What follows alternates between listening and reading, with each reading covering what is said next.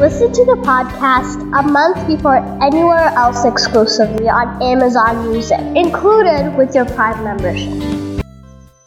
आज की कहानी का नाम है हाथी और चूहा एक नदी के किनारे बसा नगर व्यापार का केंद्र था फिर आए उस नगर के बुरे दिन जब एक वर्ष भारी वर्षा हुई नदी ने अपना रास्ता बदल लिया लोगों के लिए पीने का पानी न रहा और देखते ही देखते नगर वीरान हो गया।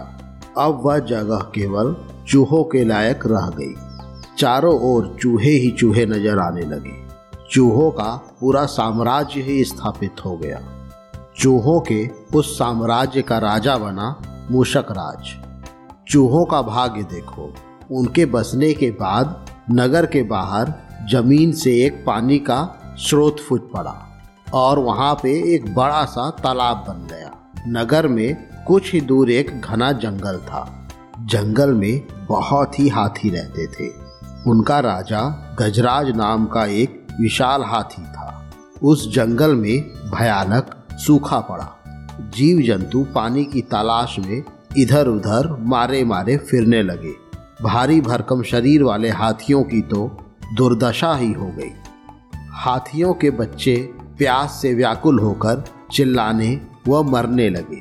गजराज खुद सूखे की समस्या से चिंतित था और हाथियों का कष्ट जानता था। एक दिन गजराज के मित्र चील ने आकर खबर दी कि खंडहर बने नगर के दूसरी ओर एक तालाब है। गजराज ने सबको तुरंत उस तालाब की ओर चलने का आदेश दिया। सैकड़ों हाथी प्यास बुझाने के लिए तालाब की ओर चल पड़े। तालाब तक पहुँचने के लिए उन्हें खंडहर बने नगर के बीच से गुजरना पड़ा। हाथियों के हज़ारों पैर चूहों को रौंदते हुए निकल गए। हज़ारों चूहे मारे गए। मुसीबत यहीं खत्म नहीं हुई। हाथियों का दल फिर उसी रास्ते से लौटा। हाथी रोज उसी रास्ते से पानी पीने जाने लगे। काफ़ी सोचने, विचारने के बाद मूसक राज के मंत्री ने कहा, महाराज, आपको ही जाकर गजराज से बात करनी चाहिए। वह बहुत ही दयालु हाथी है। मूसक राज हाथियों के वन में गए।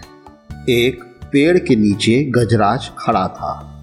मूसक राज उसके सामने के बड़े पत्थर के ऊपर चढ़ा और गजराज को नमस्कार करके बोला हे महान हाथी, मैं एक निवेदन करना चाहता हूँ। आवाज़ गजराज के कानों तक नहीं पहुँच रही थी। दयालु गजराज उसकी बात सुनने के लिए नीचे बैठ गया और अपना एक कान पत्थर पे चढ़े चूहे के निकट ले जाकर बोला, नन्हे दोस्त, आप कुछ कह रहे हैं। कृपा करके फिर से कहिए। चूहा बोला, हे गजराज, मुझे चूहा कहते हैं। हम बड़ी संख्या में खंडहर बनी नगरी में रहते हैं। मैं उनका राजा हूँ। आपके हाथी रोज तालाब तक जाने के लिए नगरी के बीच से गुजरते हैं। हर बार उनके पैरों तले कुचल जाकर हज़ारों चूहे मरते हैं। यह चूहा संहार बंद न हुआ तो हम नष्ट हो जाएँगे। गजराज ने दुख भरे स्वर में कहा मूसकराज आपकी बात सुन मुझे बहुत ही दुख हुआ। हमें ज्ञान ही नहीं था कि हम इतना अनर्थ कर रहे हैं। हम नया रास्ता ढूंढ लेंगे। मूसक राज कृतज्ञता भरे स्वर में बोला, गजराज, आपने मुझ जैसे छोटे जीव की बात ध्यान से सुनी।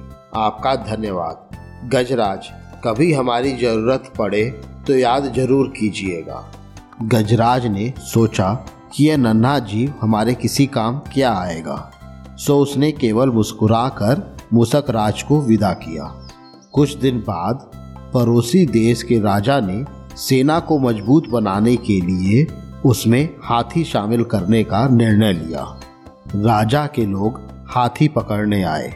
जंगल में आकर वे चुपचाप कई प्रकार के जाल बिछाकर चले जाते हैं। सैकड़ों हाथी पकड़ लिए गए। एक रात हाथियों के पकड़े जाने से चिंतित गजराज जंगल में घूम रहे थे। इसी बीच गजराज का पैर रस्सी के फंदे में फंस जाता है। जैसे ही गजराज ने पैर आगे बढ़ाया, रस्सा कस गया। रस्से का दूसरा सिरा एक पेड़ के मोटे तने से मजबूती से बंधा था। गजराज चिल्लाने लगा। उसने अपने सेवकों को पुकारा, लेकिन कोई नहीं आया। एक जंगली भैंसा गजराज का बहुत ही आदर करता था। जब वह भैंसा छोटा था तो एक बार वह एक गड्ढे में जा गिरा था। उसकी आवाज़ सुनकर गजराज ने उसकी जान बचाई थी।